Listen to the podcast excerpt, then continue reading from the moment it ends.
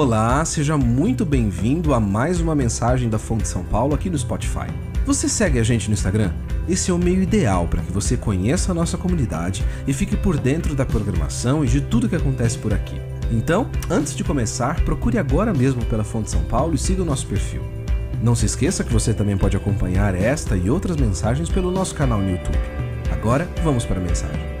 Fonte São Paulo, inspirando transformação pelo Evangelho. Não pensem que vim abolir a lei ou os profetas. Não vim abolir, mas cumprir. Pois eu lhes digo que se a justiça de vocês não for muito superior à dos fariseus e mestres da lei, de modo nenhum entrarão no reino dos céus. Bom dia. Eu sou o Lucas Sabatier, sou membro aqui da Fonte há pouco mais de um ano e hoje tenho o privilégio de repartir um pouco da palavra de Deus com vocês. Em 2018, Larry Nasser foi levado a julgamento nos Estados Unidos após ter abusado centenas, isso mesmo, centenas de meninas que compunham as equipes de ginástica do, do país e da Universidade de Michigan, onde ele atuava como médico. Larry, cujo caso é descrito no documentário A Atleta do Netflix, confessou os seus crimes e foi condenado a passar o resto da sua vida encarcerado. Mas a vida dolorida dele, que ele teria pela frente, não se compara com a vida dolorida que suas vítimas têm diante delas. A história é triste demais. Mas o que eu gostaria de destacar acerca desse caso é algo que soou diferente, um discurso que soou diferente no dia do pronunciamento da sentença dele. Rachel Dane Hollander, cuja família tive o privilégio de conhecer, foi uma das vítimas do médico. E ela decidiu, desde o seu abuso, lutar por justiça, inclusive graduando-se em direito, a fim de poder advogar e ser uma voz ativa por vítimas como ela. Mas o discurso final da Rachel não foi feito pela Rachel advogada. Foi feito pela Rachel vítima, cristã, que conhecia a justiça do reino de Cristo. Veja o que ela disse ao Larry, após vê-lo carregando uma Bíblia num dos dias da audiência. A Bíblia que você carrega ensina que é melhor que uma pedra de moinho seja amarrada a seu pescoço e você seja jogado a um lago, do que fazer um pequenino tropeçar. E você machucou centenas. A Bíblia que você carrega fala de um julgamento final no qual toda a ira de Deus e seu terror eterno serão derramados sobre homens como você. Se algum dia você reconhecer o dano que você causou, a culpa, será esmagadora. E é isso que torna o Evangelho de Cristo tão doce. Porque eles têm de graça, esperança e misericórdia onde essas coisas não deveriam ser encontradas. E essas coisas estarão disponíveis a você. Eu oro para que você experimente o peso esmagador da culpa, para que um dia você possa experimentar o verdadeiro arrependimento e o verdadeiro perdão de Deus que você precisa muito mais do que o meu perdão, embora eu o estenda a você também. Quando eu ouvi essas declarações dela lá em 2018, eu chorei. E olha que eu não sou de chorar.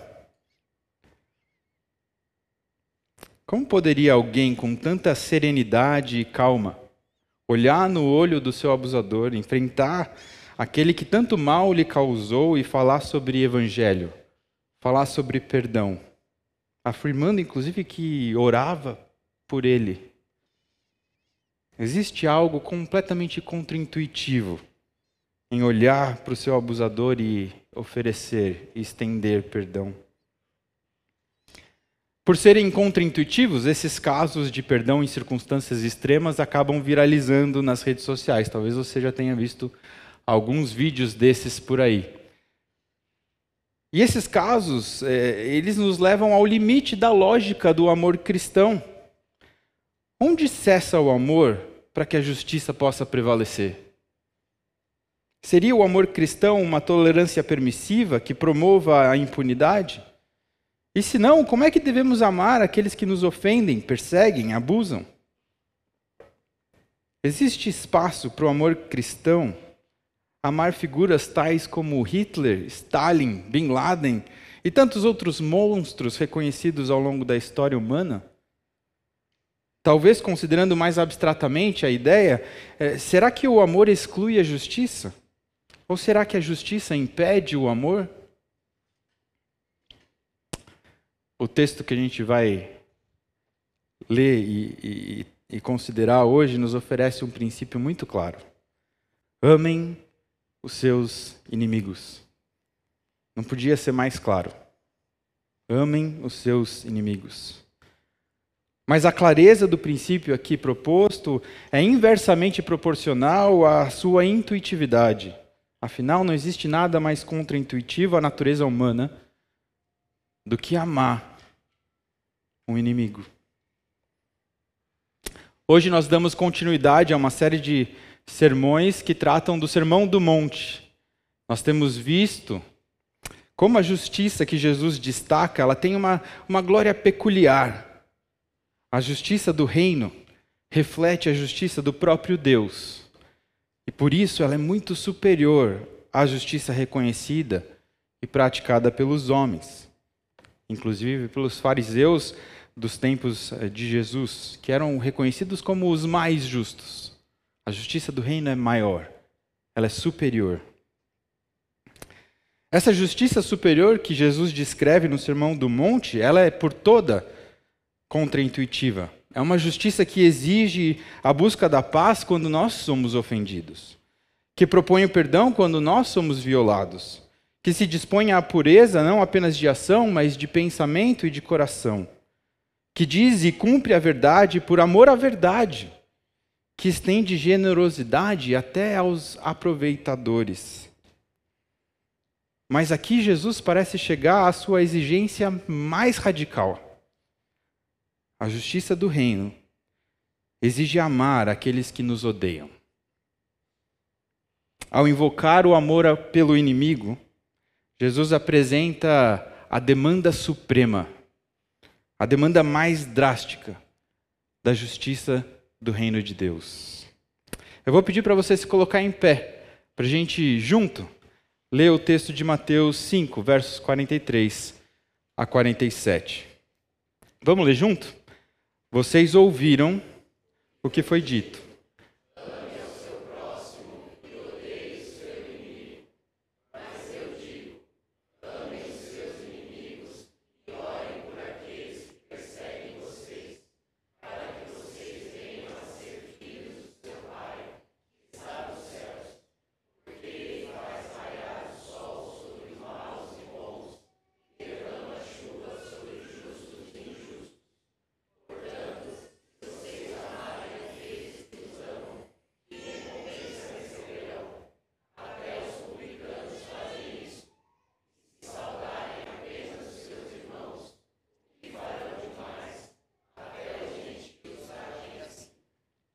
Pode se assentar? Vamos orar pelo nosso tempo e pedir a bênção de Deus para nossa meditação. Pai, te louvamos por tua palavra, que nos instrui e ilumina. Te louvamos por Cristo, que nos ensina e nos dá vida. Que nossa meditação no princípio do amor do teu reino se reverta em vidas praticantes dessa justiça para a tua honra e para a tua glória. Desde já pedimos, nos ajuda a amar melhor. Oramos no nome de Cristo. Amém. O texto de hoje nos ensina o seguinte: a justiça do reino de Deus exige amor ao inimigo. Pois é esse amor que caracteriza o próprio Deus e distingue seus filhos. A justiça do reino de Deus exige amor ao inimigo pois é esse amor que caracteriza o próprio Deus e distingue seus filhos. A gente vai olhar para esse texto em três etapas. tradicionalmente, três etapas, para não fugir do método Marcelo Berti de pregar. Primeiro, a gente vai considerar o princípio exposto por Jesus em contraponto à visão comum sobre amor e justiça no tempo de Jesus e também no nosso. Em segundo lugar, a gente vai pensar sobre o argumento da filiação que Jesus propõe. Aqueles que amam como Deus demonstram que são filhos de Deus, demonstram sua nova origem em Deus. E por último, a gente vai considerar como esse amor nos distingue em justiça, nos apresentando em contraste com o mundo. No amor, nós somos sal e luz. Em primeiro lugar, então, ame seu inimigo. Mais uma vez, Jesus começa aqui é, com a descrição da justiça como ela era conhecida, como ela era corriqueiramente entendida e praticada, o que, que se tinha por justo. E a cada pouco, Jesus inicia no Sermão do Monte a sua argumentação com um: Vocês ouviram o que foi dito. Se você olhar o texto de Mateus 5, você vai ver isso lá no verso 21, no verso 27, no verso 31, no verso 33, no verso 38 e agora no verso 43. Vocês ouviram o que foi dito. Estranhamente, aqui no 43, a referência ela não tem um correspondente integral no Antigo Testamento, porque ele fala: ame o seu próximo e odeie o seu inimigo. Essa é a justiça conhecida. Vocês ouviram o que foi dito. Ame o seu próximo, odeie o seu inimigo. A primeira parte do ame o seu próximo, tranquilo, né? Está lá. Se você for para Levítico, capítulo 19, você vai encontrar o mandamento do amor ao próximo lá no Antigo Testamento. Mas aonde vinha esse odeie o seu inimigo? Que raio de princípio é esse? Né? Quem que tinha a coragem de dizer isso? Não é difícil de imaginar que os intérpretes do Antigo Testamento, os intérpretes da lei, tenham chegado a esse princípio a partir de uma compreensão míope do próprio texto sagrado. Afinal, a terra prometida haveria de ser conquistada com o extermínio de quem? Dos inimigos. Outro exemplo que a gente pode lembrar aqui são os salmos imprecatórios, que parecem expor nua e cruamente os nossos instintos mais primitivos acerca daqueles que nos são hostis. Salmo 35, verso 8. Que a ruína lhes sobrevenha de surpresa, que sejam presos pela armadilha que preparam, prepararam e caiam na cova que abriram para a sua própria ruína.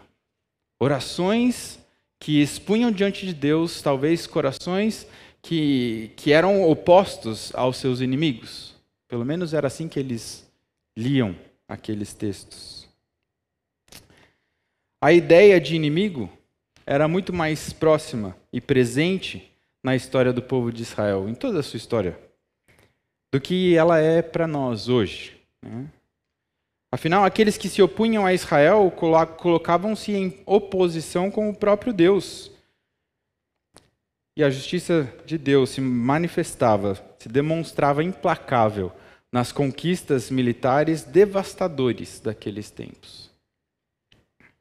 Com o tempo, Israel passou a se identificar como objeto central de valor que não poderia ser rejeitado ou violado. O padrão de justiça judaico passou a ser definido pelo próprio judeu e não pelo Deus dos judeus. Amar o próximo era então amar o seu conterrâneo, o judeu. O estrangeiro não merecia a mesma atenção e o mesmo amor. Pelo contrário, o estrangeiro era como um cão. Não é de surpreender, se você lembrar da história de Jonas, que Jonas não queria ir para Nínive. Ele não queria ir para Nínive, porque ele sabia que se ele fosse e anunciasse aquilo que Deus tinha pedido para ele, talvez eles se arrependessem e fossem salvos. Mas eles são ímpios, estrangeiros. Eles estão para lá das fronteiras do meu, dos meus próximos. Como assim amá-los? Como assim salvá-los? Se você se lembrar, ele acaba, Jonas acaba desolado por conta da sua bússola moral completamente desalinhada, que não via justiça na graça de Deus para algum povo inimigo. É importante destacar também que o contexto histórico em que o Sermão do Monte está inserido é um contexto no qual Roma dominava sobre Israel. Os judeus pagavam tributos, eram policiados, tinham suas vidas eh, reguladas e vigiadas por um povo estrangeiro, por inimigos. A ideia de inimigo era bem presente para aqueles que estavam ouvindo Jesus aqui. Afinal, as guerras sempre definem os lados que se opõem. Aliados são amigos, e os amigos dos meus inimigos acabam por serem inimigos também. Os lados são claros, porque o choque de interesse é claro. Talvez para nós a ideia de inimigo seja um pouco mais difícil. Eu me lembro de uma vez alguém pregando sobre esse texto, e a ilustração que foi usada para tentar trazer um pouco da ideia de inimigo foi sobre a rivalidade Brasil e Argentina. Né? A pobreza da ilustração mostra a ausência de referente que a gente tem. A gente não entende essa ideia de inimigo como eles entendiam. Mas talvez aqui a palavra hostil nos ajude. Inimigo é aquele que se dispõe em hostilidade a outra pessoa. É aquele que, que busca os seus interesses às custas da vida ou da dignidade do outro. Que persegue suas pretensões às, às expensas de quem quer que precise subjugar. Essa figura hostil pode ser um chefe, um colega de trabalho, um concorrente, um cônjuge que buscam seus interesses às custas dos seus. O inimigo tira as suas posses, o inimigo tira a sua honra, ele tira o seu território, ele tira a sua saúde, talvez ele tire até a sua vida, a fim de que ele possa fazer prevalecer a sua vontade, os interesses dele. Se a gente entender a inimizade assim, então o conceito não é mais tão distante da nossa realidade ou de qualquer outra sociedade humana num mundo caído, nos, nas quais a, abundam os conflitos de interesses egoístas. Mas o que Jesus faz aqui é que ele aproxima os conceitos de próximo e inimigo na via do amor. No reino de Cristo, o amor não é condicionado à proximidade, à familiaridade, à etnicidade. A justiça do reino de Cristo exige um amor incondicional. Ou talvez melhor, um amor contracondicional. O amor incondicional seria aquele amor sem condições para existir. Excelente. Mas o amor pelo inimigo parece nos propor um passo além. O amor contracondicional é um amor que se faz presente. Quando a parte amada faz de tudo para se opor a esse amor e suprimir o outro. E ainda assim o amor subsiste. O amor incondicional é amar aquele que não se faz merecedor do amor, que não é amável. O amor contracondicional é amar aquele que, em teoria, se faz merecedor do ódio, do desprezo. O inimigo que mata, abusa, destrói, machuca, é aquele que preenche todas as condições para uma justa oposição, uma justa rejeição, um justo ódio, por que não? Mas aí vem Jesus e diz ao que merece o ódio, o desprezo, ame. Na parábola do semeador, Jesus definiu quem era o próximo, a quem o amor era devido. Jesus tinha sido questionado por um mestre da lei: quem é o meu próximo? Parece que a definição de próximo já havia sido cuidadosamente articulada nos costumes farisaicos para justificar algumas práticas não tão amáveis para com aqueles que eram mais vulneráveis. Deixa eu ler a parábola que é contada lá em Lucas capítulo 10, versos 25 a 37. Certa ocasião, um perito na lei levantou-se para pôr Jesus à prova e lhe perguntou: Mestre, que eu preciso fazer para herdar a vida eterna? O que está escrito na lei? respondeu Jesus. Como você a lê? E ele respondeu: Ame o Senhor, o seu Deus, de todo o seu coração, de toda a sua alma, de todas as suas forças e de todo o seu entendimento, e ame o seu próximo como a si mesmo. Disse Jesus: Você respondeu corretamente, faça isso e viverá. Mas ele, querendo justificar-se, perguntou a Jesus: e, e quem é o meu próximo? Em resposta, Jesus disse: Um homem descia de Jerusalém para Jericó, quando caiu nas mãos de assaltantes. Estes lhe tiraram as roupas, espancaram-no e se foram, deixando-o quase morto. Aconteceu estar descendo pela mesma estrada um sacerdote. Quando viu o homem, passou pelo lado. E assim também um levita e quando chegou ao lugar e o viu, passou pelo lado. Mas um samaritano, estando de viagem, chegou onde se encontrava o homem e, quando o viu, teve piedade dele. Aproximou-se, enfaixou-lhes as feridas, derramando nelas vinho e óleo. Depois colocou-o sobre o seu próprio animal, levou-o para uma hospedaria e cuidou dele. No dia seguinte, Deus deu dois denários ao hospedeiro e lhe disse: Cuide dele. Quando eu voltar, lhe pagarei todas as despesas que você tiver. Qual destes três você acha que foi o próximo do homem que caiu nas mãos dos assaltantes? Aquele que teve misericórdia dele, respondeu o perito na lei. Jesus lhe disse: Vá e faça o mesmo. Se você entrar no Google e procurar por histórias de bons samaritanos. História de bons samaritanos na vida real. Você vai encontrar incontáveis relatos, reportagens de pessoas que foram ajudadas por estranhos em situações de emergência. Pessoas que viram a necessidade de outro e pararam as suas vidas para se dedicar ao amor de um desconhecido.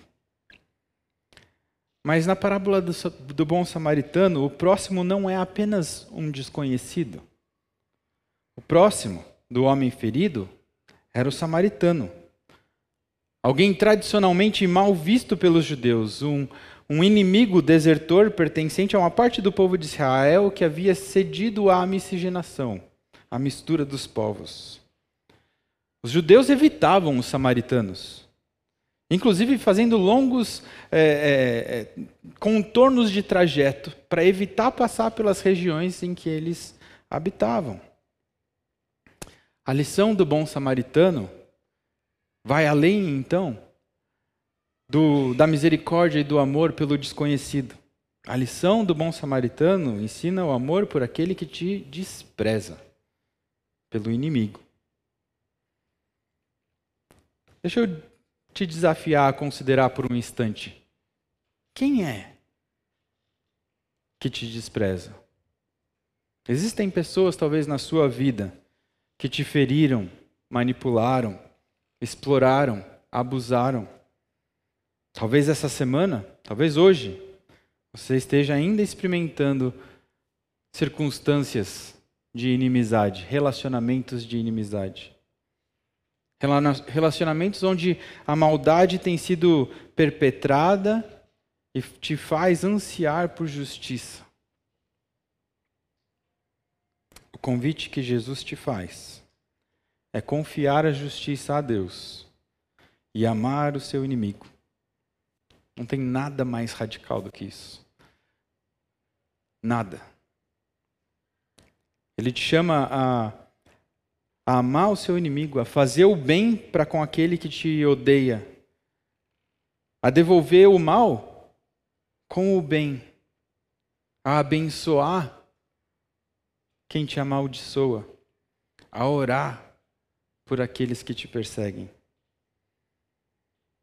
Isso aqui ressoa o que Jesus disse lá no começo do capítulo 5, que são bem-aventurados vocês quando por minha causa os insultarem, os perseguirem e levarem todo tipo de calúnia contra vocês. Alegrem-se e regozijem-se, porque grande é a sua recompensa nos céus. Pois da mesma forma perseguiram os profetas que viveram antes de vocês. Interessante que Jesus propõe a consideração da oração em paralelo ao amor aqui.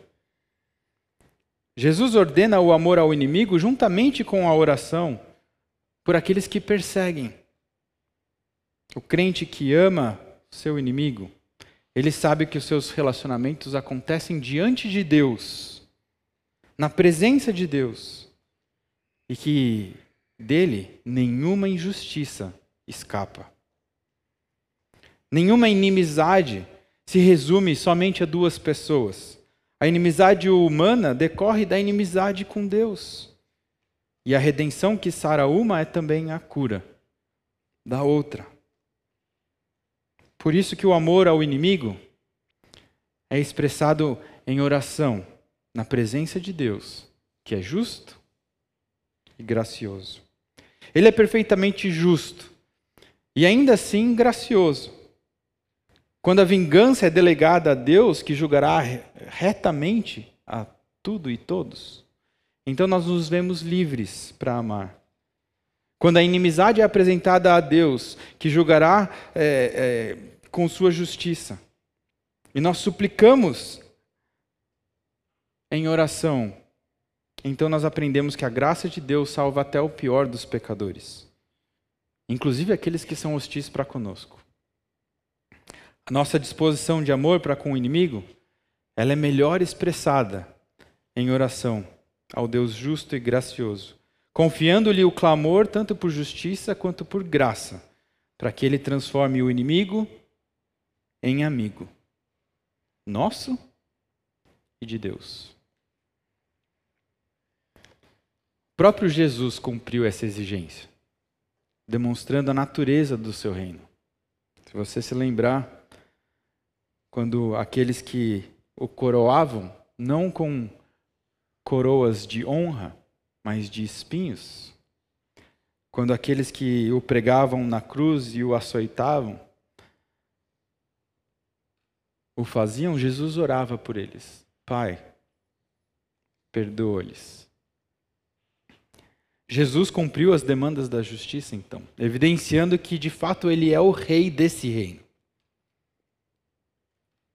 Ele amou seus inimigos. Ele orou por aqueles que o executavam, mesmo no momento de sua morte. Agora, Jesus nos convida ao amor ao próximo que é aproximado ao inimigo aqui. E ele fala então que esse amor é um amor divino.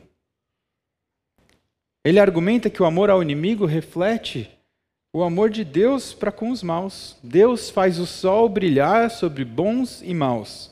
Ele derrama chuva sobre injust, justos e injustos. As colheitas dos injustos crescem tanto quanto as de seus justos vizinhos, e a prosperidade de fato chega também na casa do ímpio. Tanto o bom quanto o mal respiram o mesmo ar, criado e sustentado por Deus. Tanto justo quanto injusto experimentam o frescor da brisa, o refresco da água do mar ou de uma cachoeira. Tanto justo quanto injusto podem saborear as muitas delícias criadas na, na culinária. Tanto justo quanto injusto desfrutam das mesmas belezas e riquezas da realidade criada. Deus demonstra nisso tudo a sua graça comum para com todos, independentemente da disposição humana para com ele. A abundância do amor de Deus é vista no fato dele dispensar essa graça para com todos, justos e injustos. Mas para isso Deus não renuncia à sua justiça. A extensão do amor de Deus para com todos em sua graça comum não faz de Deus um Deus, meramente tolerante que deixa de se importar com a retidão das práticas humanas. A graça comum de Deus não anula a necessidade da graça especial da salvação. Afinal, poucas coisas foram tão enfatizadas por Jesus quanto a realidade do julgamento final e de uma condenação eterna daqueles que se colocam em inimizade com Deus. Ele não deixou dúvidas sobre isso. A questão aqui é que a certeza da execução da justiça de Deus gera o descanso e a liberdade para a demonstração do seu amor para com todos, justos e injustos. E essa bondade e amor que caracterizam o Deus em sua graça comum acabam por apontar para a realidade salvadora da sua graça especial. O amor de Deus visto para com todos, então, evidencia a sua disposição, inclusive, de salvar. Ou seja, na graça comum, para com todos, ele começa a operar o poder redentivo da graça especial. Deus ama assim. E ele estende graça para com os injustos. E aqui Jesus então ensina que aqueles que estendem a mesma graça, que amam de maneira semelhante a Deus, aqueles que o imitam, evidenciam que eles são filhos de Deus. Se por um lado aqueles que mentem fazem o que é apropriado aos filhos de Satanás, o pai da mentira, aqui Jesus diz que o amor ao próximo, inclusive o amor ao inimigo, evidencia que nós somos filhos de Deus.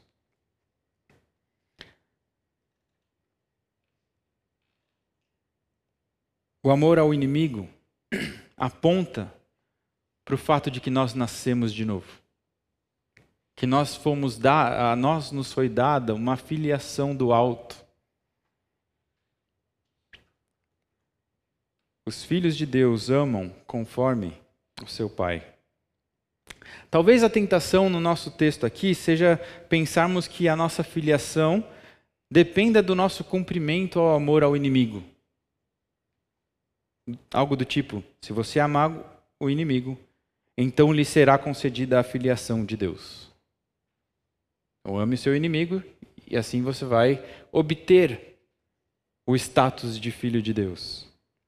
Mas essa, essa lógica, ou essa leitura, nos aproximaria mais da justiça dos fariseus, que buscavam cumprir a, a justiça a fim de obter o favor divino.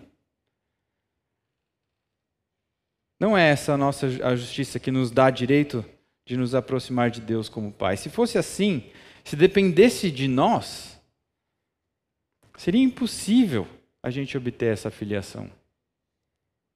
Afinal, quem de nós, levanta sua mão se você quiser, quem de nós poderia dizer que perfeitamente amou os inimigos durante toda a sua vida?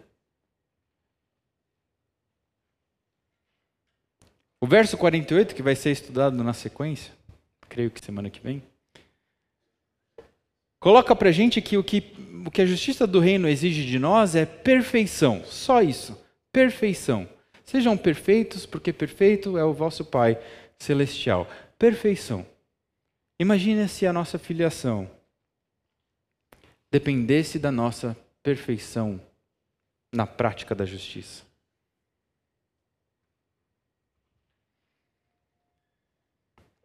O que é exigido pela justiça do reino é a perfeição. E esse peso, irmãos, nós não conseguimos carregar. Nós não conseguimos carregar. Esse alvo da perfeição está além do que as nossas mãos conseguem alcançar. Mas, mas, porque Deus nos amou quando nós éramos seus inimigos, hostis para com Ele, Ele enviou Jesus para que todo aquele que nele crê possa ser feito filho. É isso que o apóstolo João ensina quando ele escreve que aos que receberam Jesus, aos que creram no seu nome, creram no seu nome, deu-lhes o direito de se tornarem filhos de Deus. Quem tem o direito de ser feito filho de Deus? aos que creem em Cristo.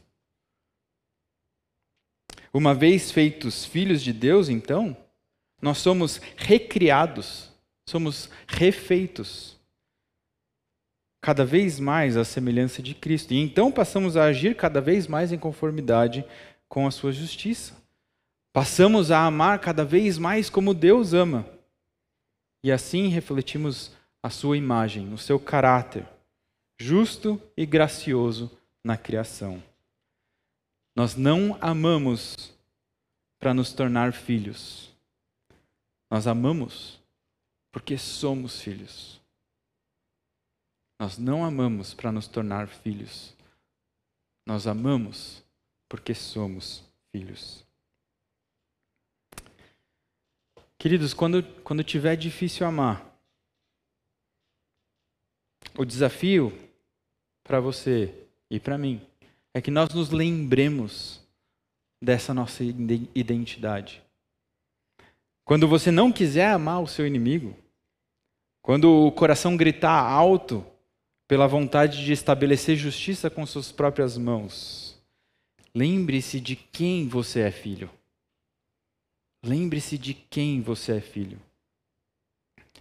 Lembre-se do, do, do, amor do seu Pai por você, seu Pai Celestial. Amor esse que se demonstrou redentivo, transformando você, um inimigo dele, em filho. Lembre-se que o amor que te alcançou é, faz, é, é, é capaz de fazer mais do que o mero e justo extermínio do inimigo. O amor que te alcançou é capaz de exterminar a inimizade e redimir o inimigo. Assim como ele fez com você. Agora você é filho, não inimigo. Portanto, ame como filho desse Deus que é amor. Por fim, Jesus nos chama a não amar como o mundo, ao nos chamar ao amor ao inimigo, um amor que reflete o amor de Deus. Jesus nos chama a um amor que é peculiar, único. Ao exigir o amor ao inimigo, Jesus coloca a justiça do reino em completa contraposição com a justiça do mundo. Completa contraposição. A gente já viu que não existe nada mais contraintuitivo do que amar aquele que te, que, que, que te quer mal. A prática desse amor ao inimigo acaba, portanto, por gerar o contraste mais vivo possível entre justos e injustos, entre filhos e não filhos, entre santos e ímpios. Afinal, a recompensa de amar o amável se encontra no próprio relacionamento no amor que se recebe de forma recíproca. Isso é natural de todos. Nós naturalmente amamos aqueles que nos amam. Mas a justiça do reino vai além. Ela é superior à nossa. O amor ao inimigo revela um contraste drástico daqueles que não agem para receber, mas agem porque já receberam. Porque já têm tudo. Deixa eu explicar melhor esse ponto, essa lógica do amor ao inimigo. O inimigo age para te subjugar por completo, né? Ele pode tirar suas posses, o seu território, eh, a sua paz, o seu bem-estar, a sua saúde, a sua vida, ele pode acabar com você. Mas quando Deus nos ama com a sua graça salvadora, Ele nos dá de si próprio. Quando Ele, quando ele nos dá Jesus e Jesus nos encontra, Jesus nos salva, Ele nos dá de si mesmo.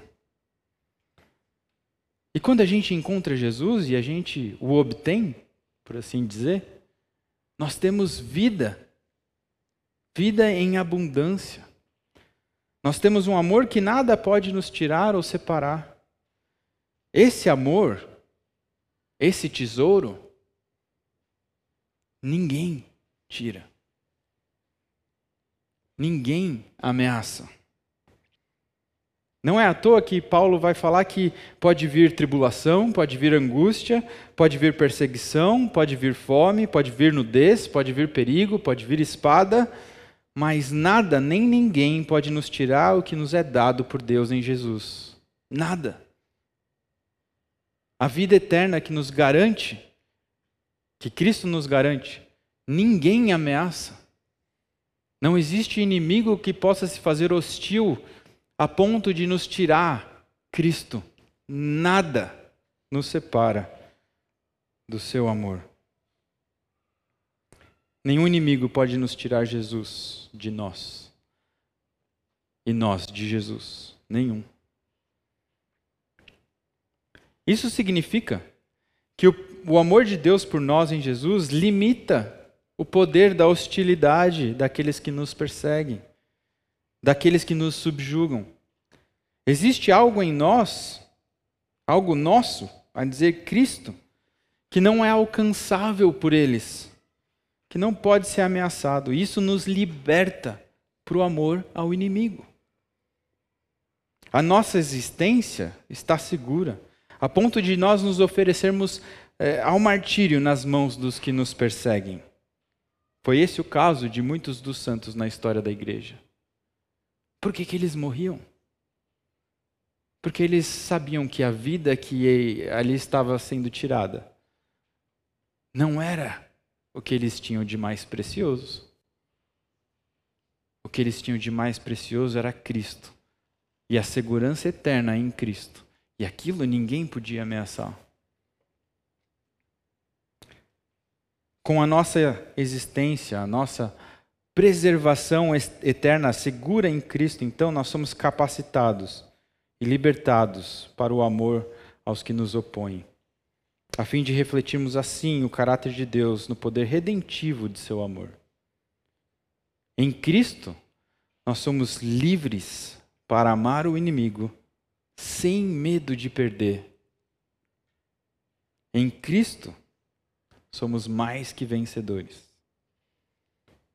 Afinal, Cristo é o nosso tudo e nada nos tirará ele de nós.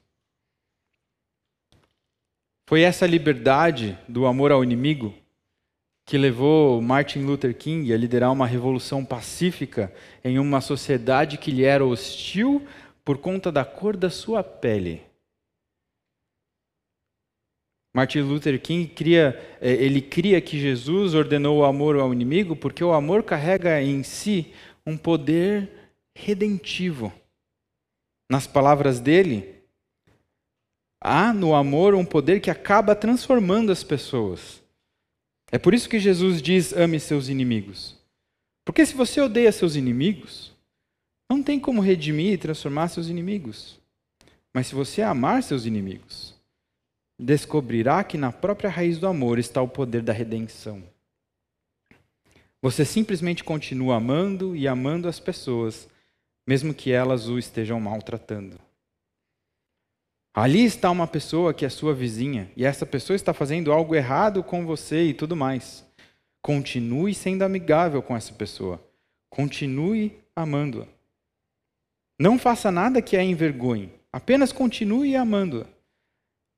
E ela não conseguirá suportar isso por muito tempo. Ah, elas reagem de várias maneiras no início. Reagem com amargura porque estão bravas por você amá-las dessa forma. Reagem com sentimentos de culpa e às vezes odiarão você um pouco mais nesse período de transição. Mas continue amando-as. E pelo poder do seu amor, eles se quebrarão sob a carga. Isso é amor. O amor é redentor. É por isso que Jesus ensina o amor. Há algo no amor que constrói e é criativo. Há algo no ódio que destrói e é destrutivo. Amem seus inimigos. O amor pacífico de Martin Luther King o levou à morte. Mas a admiração que ele obteve desde sua revolução pacífica, num ambiente violento e racista, não foi mera coincidência. Afinal, o amor pelo inimigo hostil estabelece o maior contraste entre santos e ímpios, entre aqueles que desfrutam da presença do Espírito de Cristo e aqueles que permanecem mortos em seu egoísmo. É por isso que Jesus tanto enfatizou o amor como palavra de ordem para os seus discípulos. Quando Jesus se dirigiu aos discípulos em seu discurso que antecedeu a crucificação, o amor foi sua palavra de ordem. Ele disse: Eu lhes dou um mandamento novo, que vocês amem uns aos outros. Assim como eu os amei, que também vocês amem uns aos outros. Nisso todos conhecerão que vocês são meus discípulos, se tiverem amor uns aos outros. A palavra de ordem de Jesus é: amem-se. Baseado no próprio amor que Jesus nutria e estava prestes a demonstrar de maneira mais profunda e dolorosa, ele exortou seus discípulos a se amarem. E depois Jesus ainda repete: O meu mandamento é esse, que vocês amem uns aos outros, assim como eu os amei. O que eu lhes ordeno é isso, que vocês amem uns aos outros. Se você pegar ali João 13 até o 17, você lê, você vai ver o número de referências que Jesus faz ao amor. Porque é o amor que associa a nossa vida, a nossa caminhada, à vida de Jesus, à vida daquele que nós afirmamos seguir. Nisso todos conhecerão que vocês são meus discípulos. Isso significa que a força apologética do nosso testemunho reside no amor que caracteriza nossas ações para com o próximo inclusive no nosso amor pelo inimigo. O nosso evangelismo deve sempre acontecer no contexto do amor. É esse amor que destaca a glória única e peculiar da mensagem do Evangelho. É esse amor que traz coerência para a mensagem que a gente anuncia.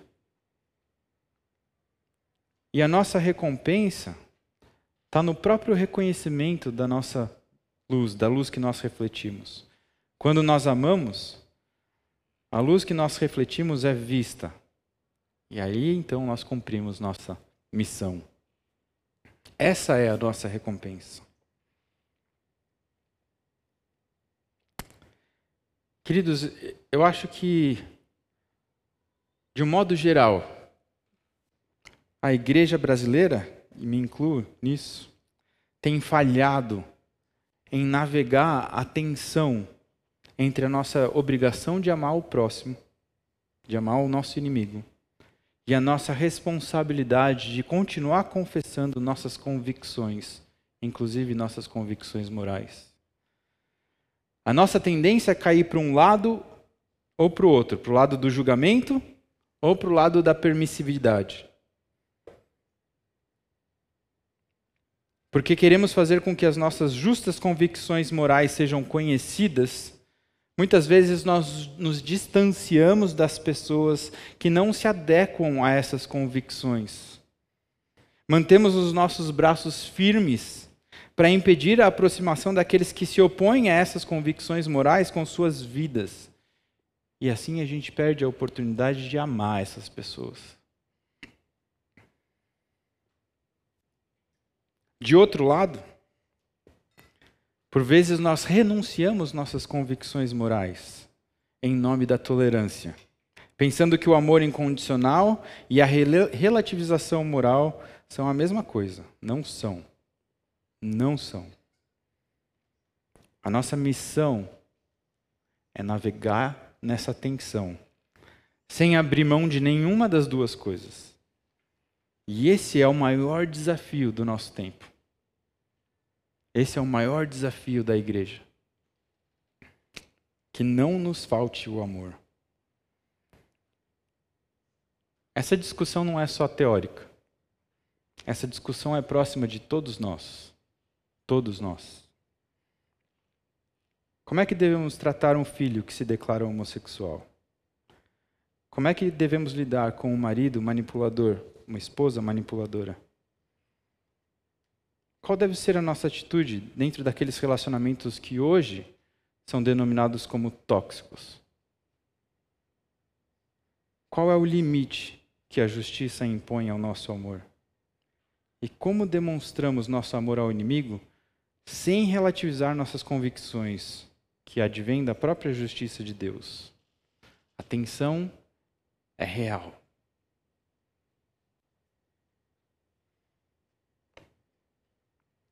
A igreja vai evidenciar o seu sabor, seu sal, sua luz, à medida que ela compreende a necessidade de viver no meio dessa tensão, estendendo o amor gracioso para com todos, enquanto se mantém fiel à verdade da justiça do reino de Deus. Isso nos distinguirá. Isso nos fará conhecidos como seguidores de Cristo. Como aquele que não abriu mão de verdade e ainda assim se assentava com prostitutas, adúlteros, ladrões, pecadores. De certo, sem amor, nossa justiça, nossa fidelidade desvanece. Portanto, quando os relacionamentos hostis se manifestarem na sua vida, ame. Não se distancie afetivamente das pessoas.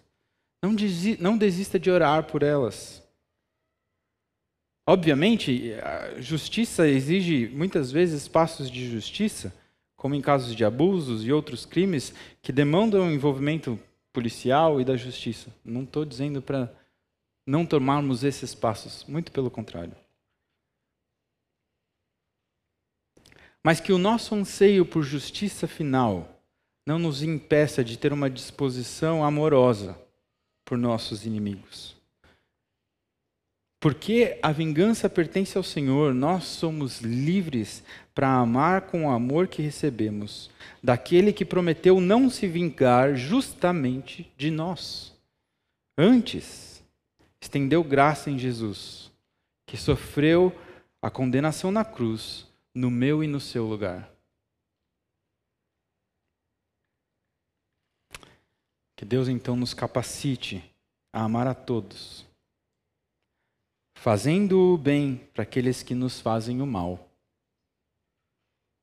bendizendo aqueles que nos amaldiçoam, orando por aqueles que nos perseguem. Afinal, Jesus se dispôs assim para conosco. Jesus nos amou como próximos, quando nós ainda o tínhamos como inimigo. Jesus nos amou como próximos, quando nós ainda o tínhamos por inimigo. Ele nos abençoou quando nós o amaldiçoávamos. Ele nos faz o bem e só o bem, sempre enquanto nós rebeldemente o desonramos com os nossos pecados. Ascendido aos céus, assentado à destra do Pai, ele ainda intercede por nós, assim como fez na cruz. Pai, perdoa-lhes. Jesus nos amou com a sua vida. Jesus nos amou com a sua morte derramando seu sangue no lugar daqueles que o queriam morto. Jesus também nos amou com sua ressurreição. Ele venceu a morte para garantir a nossa vida, uma vida em abundância. E isso quando nós o tínhamos como inimigo. Ele nos amou como próximo. Deus nos amou em Jesus e por isso nós celebramos o Evangelho e estamos prestes a celebrar na ceia. A lei exige justiça perfeita, mas a justiça do reino transcende as nossas capacidades.